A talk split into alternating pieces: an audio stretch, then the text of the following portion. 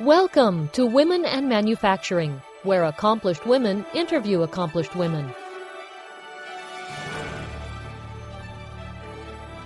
Welcome everybody to Women in Manufacturing. I, I realize you were probably expecting a female voice. This is our first anniversary show of the launch of Women in Manufacturing, and Lou and I are were very excited a year ago to introduce introduce and talk to one of the original Rosie the Riveters. And this year we have such a special guest on that I'm sorry, we just couldn't let it go. And Lou and I, for the anniversary show, wanted to talk to this incredibly special person on this first anniversary show of Women in Manufacturing. I know that I'm I'm very excited. Lou, I know you're just wound up. I'm jumping out of my chair. chair, skin, everything. Let me introduce to you Betty Reid Soskin, who has a, a 90 plus year story to share with us. And she also has a memoir out, uh, Sign My Name to Freedom. Love, love, love the title of the memoir. Um, a memoir of a pioneer, of pioneer living. Gosh, Betty, Welcome to Women in Manufacturing. I am glad to be here. Thank you very much. And I'm glad to be anywhere. by, by the way, before we get too far into it, did you not have a birthday back on September 22nd? I had my 97th birthday last Saturday. Unbelievable. That's perfect. Yes. And ha- happy birthday. Thank you. Okay, so we're going to go decade by decade, or do we want to leave out the first 10? No, well, actually, I have a question for Betty on those first 10 years. And, and you might remember when you were two, but you Okay. might remember when you were 10. And part of uh, my questioning, Betty, is because I have a uh, love for the history of black people in America. And I'm very sensitive to, to much of the pain that they've gone through. I'm curious, when you were a little girl growing up wherever you were growing up, I know some places in the inner city it's it's absolutely fearful to even walk to school. Did you have those kind of experiences when you were a youngster growing up? Uh, actually, not. I, I, I was um, I my first six years were uh of course I was not in school. I didn't enter school until first grade.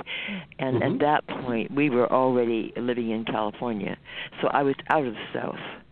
Um and um those years I think I pretty much spent my life growing up as a second generation Californian, uh not as a southerner. Mhm. So that. I escaped a lot of that pain that um, urban children might have been facing. Um, Right. I grew up at a time in California when there really weren't enough of us on the West Coast to make any rules about. It wasn't that segregation or bigotry didn't exist. It was that there simply weren't enough of us, and so there were not. It was not graphic. It was not. It was in gentlemen's agreements. It wasn't in signs. It wasn't in practices. Uh, as It Mhm. wasn't in the house in the hostile South. So I was spared some of that in, as a small child. As you got older, though, and I'm kind of moving ahead uh, three, teen or, years, three yeah. or four decades, uh, when you moved to uh, Walnut Creek, California, you experienced some of Absolutely. those uh, some of those issues. Yes, um, and that that was um, after the Second World War. We moved into the suburbs uh, after I was grown up. I was actually pregnant with my sec- with my, I guess, third child. Um, and in 1952, we uh, moved into an area that was whites only, because unknown to most people, the GI Bill, which enabled the lives of most most Americans uh, and and sort of assured them a future. Uh, the GI Bill was was um, administered locally rather than federally, so that the local banker could determine who could get property where, um, who could get financing where. So it was at that point in 19, after the Second World War that the um, uh, people of color could move into the places abandoned by the white population as they moved into the suburbs. Moving Mm. into the suburbs, it was enabled by their GI Bill. Uh, we had grown up, my both my husband and myself had grown up in California, so that we didn't have any of those senses of built-in prohibition that Mhm. uh, the migrant workers had. Uh, we weren't hesitant to um, purchase a lot in in the Diablo Valley, which was outside the San Francisco Bay Area, to build our house. Uh, and we moved into uh, an area where people had moved there in order to get away from people like us. We didn't know that. so that we lived with about five years of death threats. Um, Oh, It was uh, a rather miserable time, but that's who we were as a nation in those years. That same community, which which was so hostile when we when we built our house, Mhm. actually threatened to burn the lumber as fast as it was stacked uh, in the building of the house. Um, but that same community sent me to represent them as a McGovern delegate 20 years later in 1972.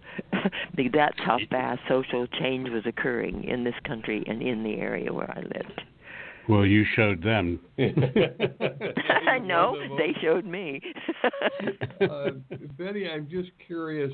You know, back in 1939, about the time you would have turned 18, yes. when you were old enough to vote, it would be another 25 years, 1964, before you got the right to vote. What was it like going? No, through actually, each- actually not.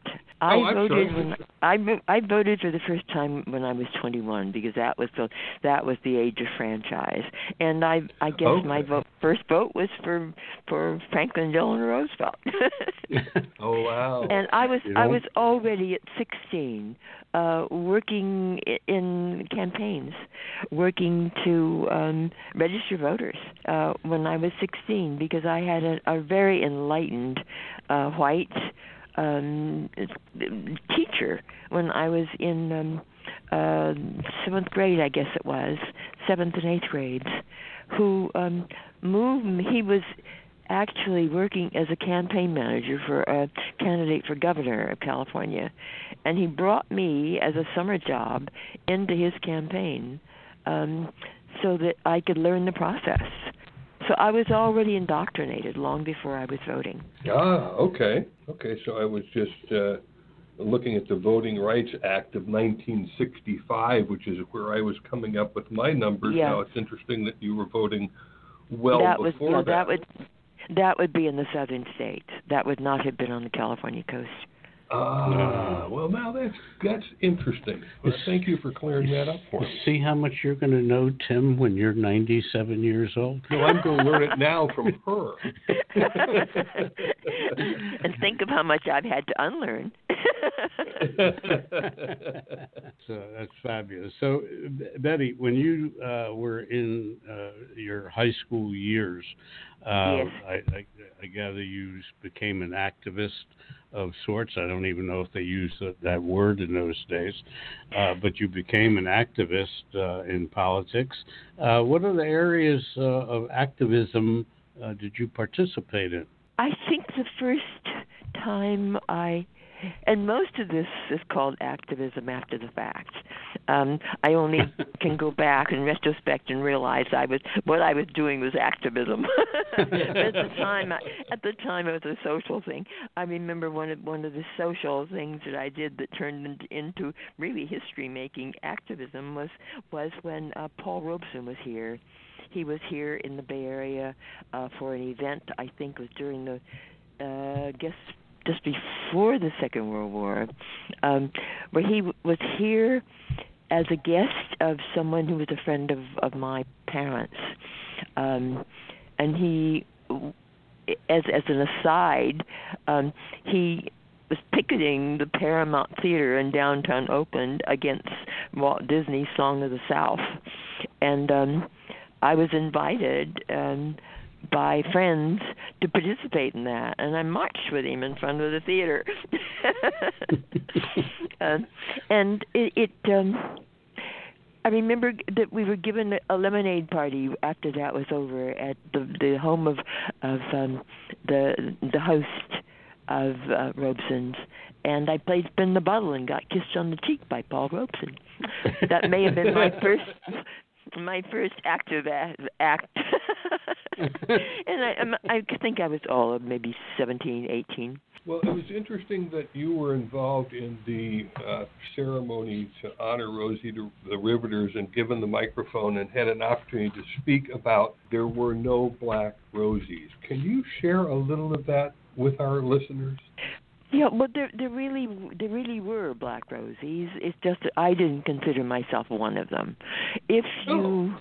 if you knew that um I entered the Rosie the national park scene um pretty much in the year 2004, 2003, maybe four, um, and it was at a time when I was working as a, a field representative for a member of the California State Assembly, and this park rose in the area where where uh, which was my assembly district, and so that first the first echoes of, of my activism with the parks came about through that window. Um, I was attending the planning meetings because the Department of Interior was the National Park Service was gathered here to um, begin to shape this this park because it was one of the earliest of the urban parks, and that was at a time I guess in the early '60s maybe when the um, it became a, the National Park Service became aware of the fact that every single taxpayer was funding the creation, the development, and the maintenance of this incredible system of national parks. But it was only the people who had the financial resources and the leisure time who could afford to visit them. And mm. for the first time, they began to see the need to develop urban parks. But there were no models for those. You know, how do you develop a national park without any federal lands in the first place? Urban parks re- in- involved a very, very different uh, set of prescriptions. And so this park had been created uh, in the legislation on scattered sites that lay throughout the city of Richmond. And the city of Richmond had been selected because there were more still standing structures through which to interpret that home front history than any other place in the country. But those sites were all uh, uh, scattered sites were all either owned privately by um, uh, um, um, civically by nonprofits uh, they were not connected to one another. How do you connect a, a, a national? How do you build a national park that that where all this, the sites are disconnected from one another? There were these answers that were that were posed when, by the planners, and it was at those planning meetings when those questions were were being explored by the the uh, um, owners of said properties and the community. And I was attended those meetings as a field representative for the California State Assembly and in so in so discovering, realized that in 1942, it took forty-seven dollars and twenty-five cents a week to support a family of five, and that was if you were white. But our fathers and our uncles, as black people, were all members of the service workers generation they were the janitors and the mm. cooks and the waiters and the Pullman porters and the bellhops and mm-hmm. the laborers, and they earned twenty-five to thirty-five dollars a week. So the women in my family had been working outside their homes since slavery. It had always taken two wages to support black families. So if women were being celebrated as Rosie the Riveter um, because that was the first time women were, were introduced into the the um, uh, non-traditional labor force. But but I didn't consider myself a Rosie because my family had been involved in in labor in in traditional labor for many many many decades so that I never considered myself a part of that hmm. but when the park was being planned, it was very clear that the park was being planned around the myth or, or the, the the concept of Rosie the Riveter, which was the women of World War II, and if if if it was expanded to tell the story of the home front, because that story that history was far more complex than that. It was also the story of 120,000 Japanese and Japanese Americans who mm-hmm. Uh, it was the story of that great explosion at Port Chicago, uh, two Kaiser ships that were vaporized, the loss of 320 lives, 202 of them being black dock workers. The fact that that um, 50 of those men refused to go back and load those ships because nobody could explain what had caused the explosion and right. because they disobeyed an order during wartime, they were tried in mutiny trials and found guilty. Uh, the first time in history we we ever tried 50 people in single trial and found them all guilty. Um, we sentenced them to eight to 15 years in prison because they disobeyed an order during wartime. Uh, so there were many, many stories. The story of African Americans' migration out of the South to find um, jobs in defense plants, sometimes successfully and sometimes not. So it was expansion of that story to include all those aspects of the home front story that that I was able to contribute, but not as a Rosie, but as a worker on the home front. Mm. And so that's the role that I assumed. Mm. So then, uh, not to move too fast through your Yeah. Uh, somewhere along the line, I think when you were 85, you Yes, I became became a permanent park ranger. right, and still are Yes. to this day. That- yes, that's- that- because that's all you, you guys had forgotten all that good stuff. Right, that's, that's right, that's right. Uh, actually, how I ran across your name in the first place, my Yes. wife was reading a magazine article, and it was a magazine article about the uh, oldest national park ranger. And Yes. my wife said, "Shout to Betty Soskin," and uh, and obviously we have, and it was an amazing story. And um, you're st- you're still working as a park ranger. Um, yes, I so- am. so do you ride around on a horse, or uh, or you take tour groups no. out, or, or you? no, no, I, I mostly do.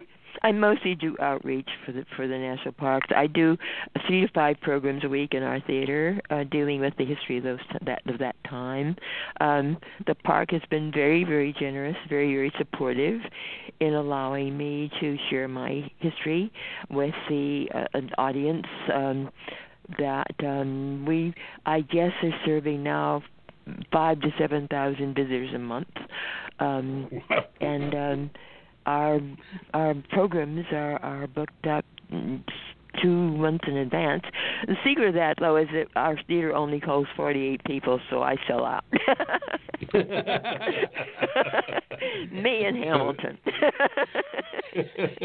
so somewhere along the line, I heard that you and Jackie Robinson uh, were An item. connected Oh, he was yeah, he was a date when I was before I was married to Mel Reid. Um, yeah, I was uh, uh, I, I met Jackie. He was here, here to play from UCLA uh, against Cal at the homecoming, um, which was the black homecoming. Cal and Stanford played for the white homecoming. Cal, Cal and UCLA played for black homecoming, and Jackie was Huh? here for for that. And um, yes, he was a very very nice young man. Oh, that's wonderful. Uh, Betty, I know that, you know, I was reading an article that appeared in Berkeley Sides that Daphne White wrote of you and interviewed you that was back in February of this year. And you shared something that I, it stopped me in my tracks. And I told you as we talked uh, pre show, Uh-huh. I actually had to go back and check my, check American history to find out the, the facts here. And, and the statement was that, that slavery was for a period of 300 years. And I'm thinking, Yes. wait a minute, the, the nation's only 245 years old. And I went, wait, I have to go back and find out when the first slaves arrived in America. And it was 1619. I was shocked. Yes, that's true. It's an amazing story. In fact, the story of slavery in my family is fascinating. My great grandmother, Leontine Breaux Allen, was born into slavery in 1846. Uh, she was enslaved until she was 19, freed by the Emancipation Proclamation, at which time she married George Allen, who was a corporal in the Louisiana State Colored Troops fighting on the side of the North in the Civil War. And together they produced three, 13 children. And in my their home, my mother was born to their eldest son George and his 14-year-old wife, who only hmm. lasted lived until my mother was seven months old. But my great grandmother lived to be 102, not dying until 1948. Three years after my experience in that Jim Crow Union Hall that I worked in during World War II. And I was 27 years old, married and a mother when my slave ancestor died. She had raised all of the ascent of the the significant adults in my life, and my mother lived to be 101, born in hmm. 1894 and died in 1995, and I was born in 1921, and I'm still here. And those three lives, those three lives of my great grandmother, my mother, and four lives, my grandfather George and myself, from combined the American narrative all the way from the Dred Scott decision to Black Lives Matter. If you can imagine that. That's that's amazing. Incredible. That is amazing. Isn't that isn't that amazing? And I add feel- to that, yeah, add to that the fact that on January 20th of 2009, with a picture of my great grandmother in my breast pocket, I'm a witness to the inauguration, sitting on the the Capitol Mall, witnessing the inauguration of America's first African American president. In the Mhm. shadow of the Lincoln Memorial, Lincoln, whose life was contemporary with the life of my great grandmother, because that's how fast the time goes. Can you imagine? So this is I, I, my. I'm getting chills because I feel like I'm talking to Yeah. history. Can you imagine that? No, and. I, I get I get to share that history with the audiences that come through. Um, it's an amazing privilege. Wow. Well, the other thing that I was staggered by as I look from the first slaves in America to the Voting Right Act of 1965, 350 years elapsed before blacks That's could right. vote in Southern America. And at some point, as you went through that, you realized that the rage you thought had dissipated was simply buried. Where's No, it was dormant. Yeah. that? Yeah. no, it, has it, it was re, it was reawakened with with Katrina, because I had arrived in California as a six year old.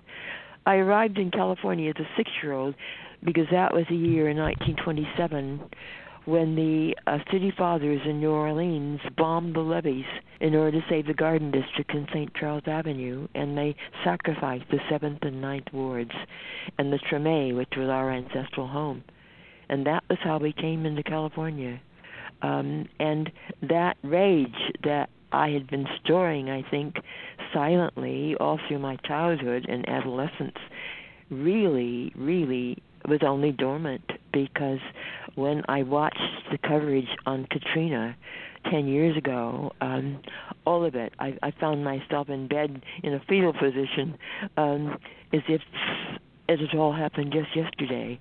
Um, but I think that the rage has served me well. It had been there when I needed, you know, to straight, keep my back straight when I Mhm. needed it, um, because um, I I think that that that anger served my life. I think now that I'm very aware that I am living in the future that along with millions of others I helped to create in the 60s. That I've lived into that future. Um, Is that 1960? Yes, 64. yeah, in the six in 64, 65, all the way through the 70s. That that period of activism created the country, the democracy that I'm now living in, and that I to have the privilege of living into that future and understanding that I am now have the power to create the future that my grandchildren are going to live in. Um, Mhm. and that's that's amazing. So, uh, Betty, what what would you comment about? You know, this is this is the year of the woman, uh, Yes. very very clearly, and being that you've got so many years of being a woman, what, what would you uh, recommend today for the new up up and coming women into uh, in, into this uh, time frame that we're in? And you know, there's all kinds of things going on, you know, in Washington and uh, uh, with regards to uh, sexual harassment and so on. Yeah. What what's your You, take you know, on all I, of I don't know I'm on? wise enough um, to know how to advise anyone about their lives or or and since the rate of change is has been so boosted by technology that I don't know if I can even envision the world that they're going to live in in another 20 years. I don't know how to do that, but I do know I do know that there have always been people in this country who have been striving to get it right. And that it's just it's as if we're that the country goes through these periods of chaos and they've been going through them cyclically ever in cycles ever since 1776 and then we're in another one of them right now. And it's in those periods those cycles uh, of chaos when democracy is being redefined and that we have access to the reset buttons. And that it's it's the, it's as if we're living on an upward spiral. We keep touching the same places at higher and higher levels, and each time we touch them, we're setting the we're setting the stage for the next generation. And that if it hadn't been that there were enough of us always trying to get it right, we would not be where we are. I would still be enslaved like my great grandmother was. And that history may have been written by the people who got it wrong, but the people who got it right have, provi- have prevailed.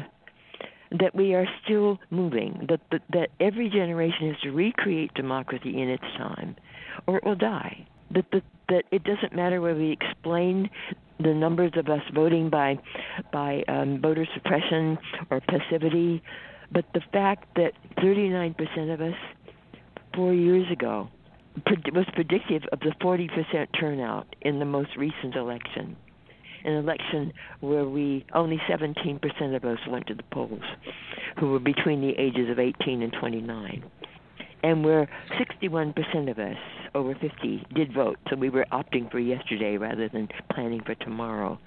That that it's that it's the assumption that democracy is a fixed thing, that it's not the dynamic, dynamic, dynamic um, um, system of governance that requires participation.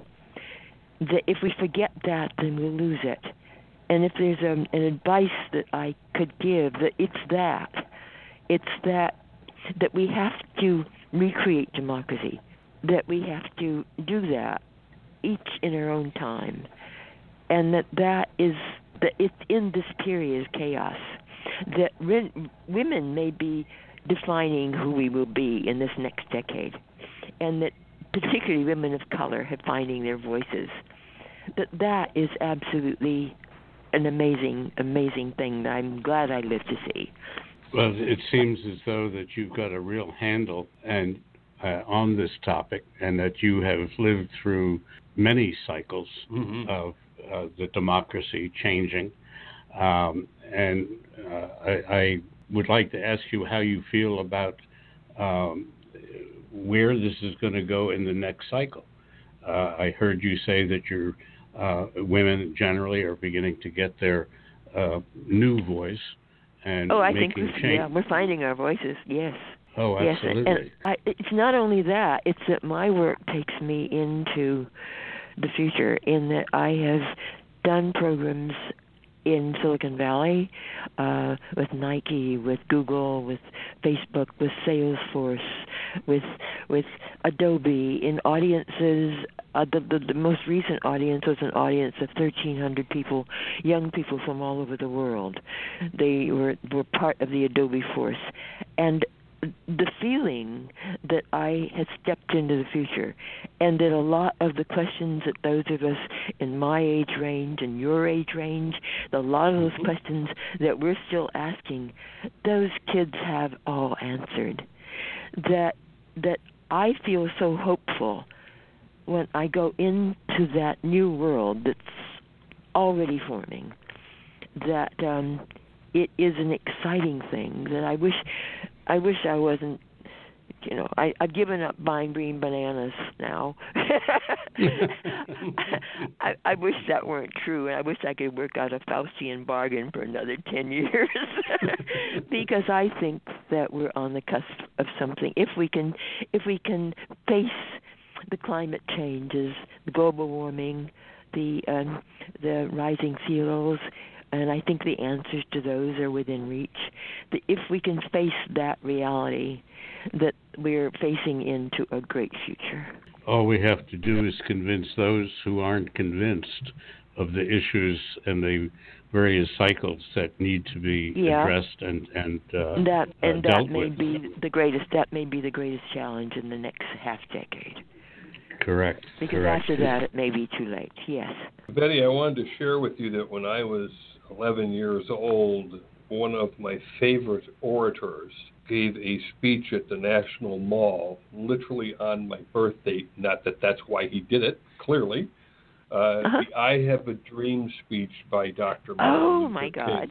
i- Is You my were there? favorite. No, I was not. Uh, I just Oh. I, that's my favorite speech of all time. Of all of the speeches that people have given, it's that one that just most strikes me as as beautiful and brilliant.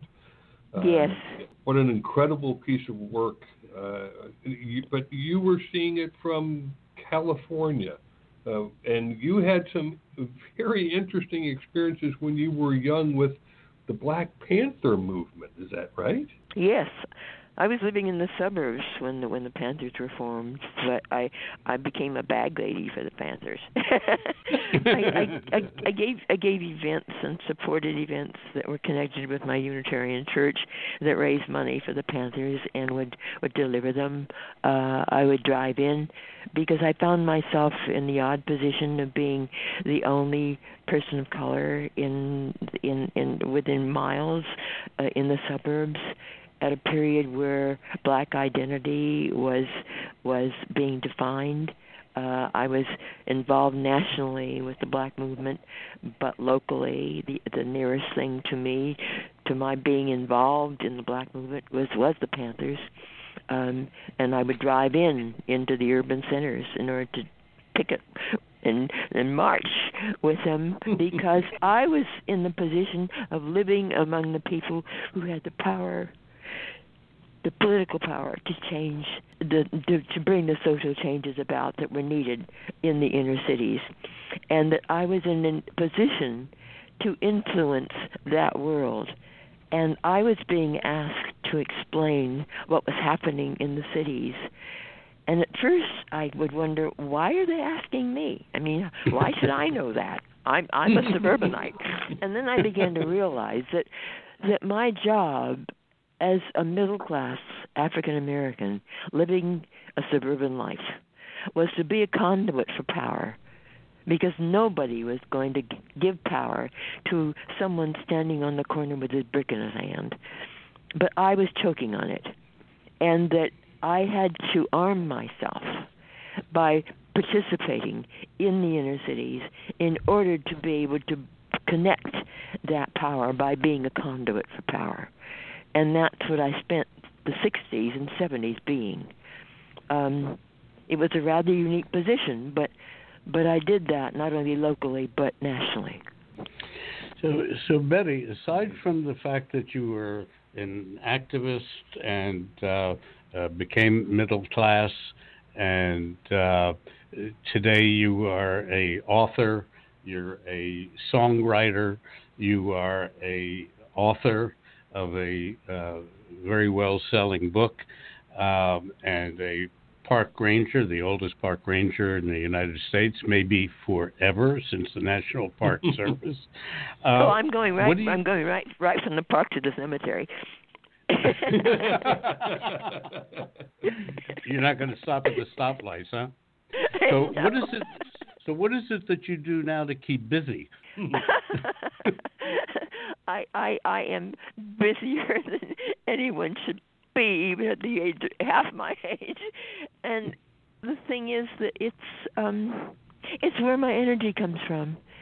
I really I want to be all used up. I want there to be nothing left to put in that box. I plan I plan to be active until I can no longer be. Um and fortunately I'm supported in that wish and in that work by a federal agency that that um is is um seeing to it that as long as I want to be here I can do that work. And, and my replacement hasn't yet shown up. you know, Betty, I'm curious because you've been through so much of this and from your eyes, seen it from a different perspective than us old white guys. I'm one of those old white guys. Uh, and we see such division in America today, uh, even in our national politics, are awful. Uh, they can't even seem to carry on a conversation with the other side.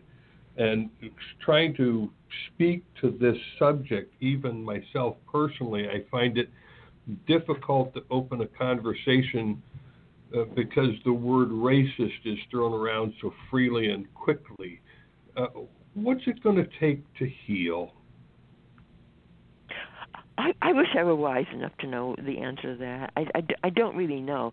I, I do know that uh, some of our some some of our energy comes from that debate, and it probably will always be there because I don't think that democracy ever is ever going to be fixed.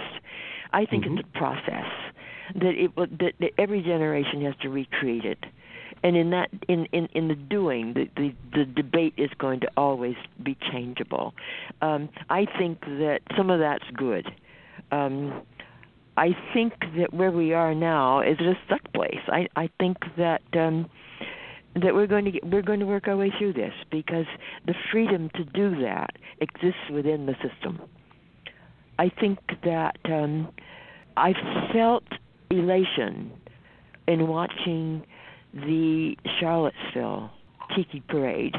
Jews will not replace us. And I remember thinking if anyone knew that I was feeling elated by this, they would think I was crazy. Except that what I was seeing was that many of us had been living with domestic terrorism for generations, and that it was masked, that the hoods were off finally that there was mm-hmm. no way for anyone to not see what we had been seeing all along, and that that there was nowhere to hide anymore, that there was no way to encode the message, that maybe now in this condensed kind of way that it's going to be painful, maybe now we can get at it, that maybe it was hopeful. So there's an element of hope even in this seemingly disastrous period that we really can get at it because it can't be hidden any longer. Does that make oh, any sense? Absolutely. Yeah, absolutely. absolutely. You know, absolutely. I went, I went back, uh, oh, it may have been a year ago or so, and I looked at uh, something that I don't know how many uh, old white guys look at, uh, and I looked yeah. at who were the contributors to some of the most uh, curious and interesting inventions in America. And yeah. if you look at that history, you'll be amazed, I think, how many black people invented things that have contributed to America. And, and in some cases, because I now live in Atlanta, so I'm living in the old South. Um, yeah. And, and I see the mailbox on the corner, and I'm thinking to myself, I wonder how many white people who chucked their mail into the mailbox realized the mailbox was invented by a black man. yes. My grandfather was one of those. He helped to well he he designed and built a number of of important edifices in New Orleans and he could build oh. nothing and put his name on it because he couldn't even be licensed or get get patents under his own name. He had oh. to do it through a white person. Wow. I mean, the saying uh, the real McCoy, which all of us are familiar with, happens to come from an oiler that they used on locomotives that oiled the, oiled the wheels so the train could. Otherwise, they had to stop the train about every 10 or 12 miles and oil all of the wheels. And a guy by the, the last name of McCoy came up with an automated oiler to move trains across America, another black man. Now, I didn't know that. That's great. Well, and there's, uh, there's some brilliant black women involved in inventions in America. Just incredible. Someone would oh, hidden dig- hidden figures will give you that story. yes, if they would dig into this black history, they would find that it's such an important component of America today and the amalgam that we've become. And I'm sure they, they have no realization the enormous contributions that have been made. Yeah, and I, I think that what's happening now is that as the the uh, entertainment world is opening up, uh, there there are more and more creative d- uh, directors and designers and producers who are bringing those stories to a general public, to a public that is finally ready to accept them. Mm-hmm. Those those those those films are being shown in general theaters throughout the country, and they're not only being shown to black audiences, but to interested mixed audiences. The people marching on the streets are no longer, you know, for, for human rights are no longer black as they were in in the 60s, but but now there are young people and old people and people from every economic class who are marching for Black Lives Matter. I mean, we are a different country and I think that that will accelerate into the next decade, and I think that that's where our energy is going to come from. I wish I could stick around to see it, guys, but but I, I Well, really, uh, I really, I am more hopeful than most people are. I think, Uh, having lived through those, five- yeah. Yeah, the Lord said we had five score and twenty, so you're going to go to 120. We're rooting for you, Betty. Well, we'll have her, we'll have to have her back. right. Yeah, that's right. Betty, about a year about a year ago, year and a half ago, they came out with a new movie called Thirteenth, and it was about the Thirteenth Amendment. And oh, I haven't uh, seen that. Well, it's uh, it's Yeah. a fab, fabulous uh, documentary, and Oh, it was yes. about it was about the Thirteenth Amendment that allowed for prisoners uh, to be uh, when incarcerated would be Yeah. building and making products and services for the government, most of which were black people uh, Uh-huh. from after the second uh, after the uh, Civil War, and it was it was a different form of slavery. And Oh, uh, we've we've done several shows on it, and uh, we've had quite a few people on who have been negatively affected by the 13th Amendment, and particularly manufacturing companies who are losing contracts Ah, to the to the prison system. to prisons, right? Yes, Yep. yes, and uh, they really don't train them. Uh, it's just uh, warehousing of people, and know. Uh, I, I would recommend that you uh, follow up. Matter of fact, if you have Netflix, and I have a feeling you I might do be have, that. yes. Ah, Uh, there it is. That's where the movie is, Thirteenth. And Great, I highly okay, I will do you that. listen to it. Yes. Well, it's interesting uh, that Lou mentions that Kanye West recently made a remark about abolishing the 13th Amendment. I have read it. Lou and I have studied it. We know what he meant when he talked about abolishing the 13th Amendment. He talked about amending that language which allows the prison system to use prisoners, largely black, as Lou points out, as slaves. And we find Yes. it disgusting and repulsive, and it makes us angry. We've invited Kanye West onto our show to talk about it. You have lived it, Betty. I mean, this is just incredible to speak with you about the last 97 years and your family history. It's incredible. Well, thank you. I, I, I Uh, don't think thank you is appropriate, but Well, but, We but, thank um, you because uh, yeah. what you what you can share with America and what uh, all Afri- African Americans can share, although slavery was truly brutal, um, there are portions of it that is a beautiful history of the race that really needs to be brought out. And I'm, I'm glad you're saying that the entertainment industry is doing more. They are. Uh, and I'm glad that you have two documentaries coming up. Can you share with our listeners kind of the when and where those will happen? Uh, one of them is, um, well, they've both been probably in production now for the last three years. Uh, one of them is going to be the replacement for for me, and I think in the parks when I'm no longer here. Um, oh, it it, where you it going? will it will will be uh, one of the offerings among other films. The second one is a 90 minute uh, documentary that is based upon my music.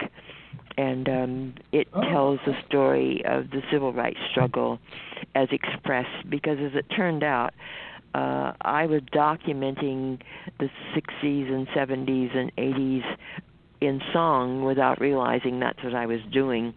And those tapes of that music uh, was were you know hauled around in boxes for years and years without without discovery. I never published anything, and those songs are being published now as a soundtrack for the second film because they carry the history of the civil rights movement. So That's then that one thing. is scheduled. That one's scheduled for release at the end of next year. Okay. Well, uh, Betty, we want to also remind our listeners that your book your book is out. Uh, it's on Yes. Amazon.com. I'm sure there's many other places that can get it. Sign My Name to Freedom, a memoir of a pioneering life. I absolutely love the title. We will have Good. links to the book on our two websites, uh, mfgtalkradio.com, which is Manufacturing Talk Radio, as well as Women and Manufacturing, our WHAM show at Women and womenandmfg.com. Uh, we want to thank you for sharing with us uh, these moments and your recollections and your experience in American history and even today and, and your vision of the future. Thank you for being with us. Thank you, Thank Betty. Thank you very and much. It's, It's been it's been a pleasure. it's truly an honor. Thank you very much. Okay. And we'll be back in touch with Betty as as she makes more American history. Uh, we're bedazzled by her and her history, uh, and we want to remind all our listeners that this is our first anniversary show on women in manufacturing. And, and Lou and I, who introduced the show uh, a year ago, are now uh, bringing it back with another incredibly accomplished woman who's done some extraordinary things in her life. So, again, thanks for listening today, and we'll be back again with you next week. Thank you for listening to Women and Manufacturing. This podcast is a part of the C Suite Radio Network. For more top business podcasts, visit c-suiteradio.com.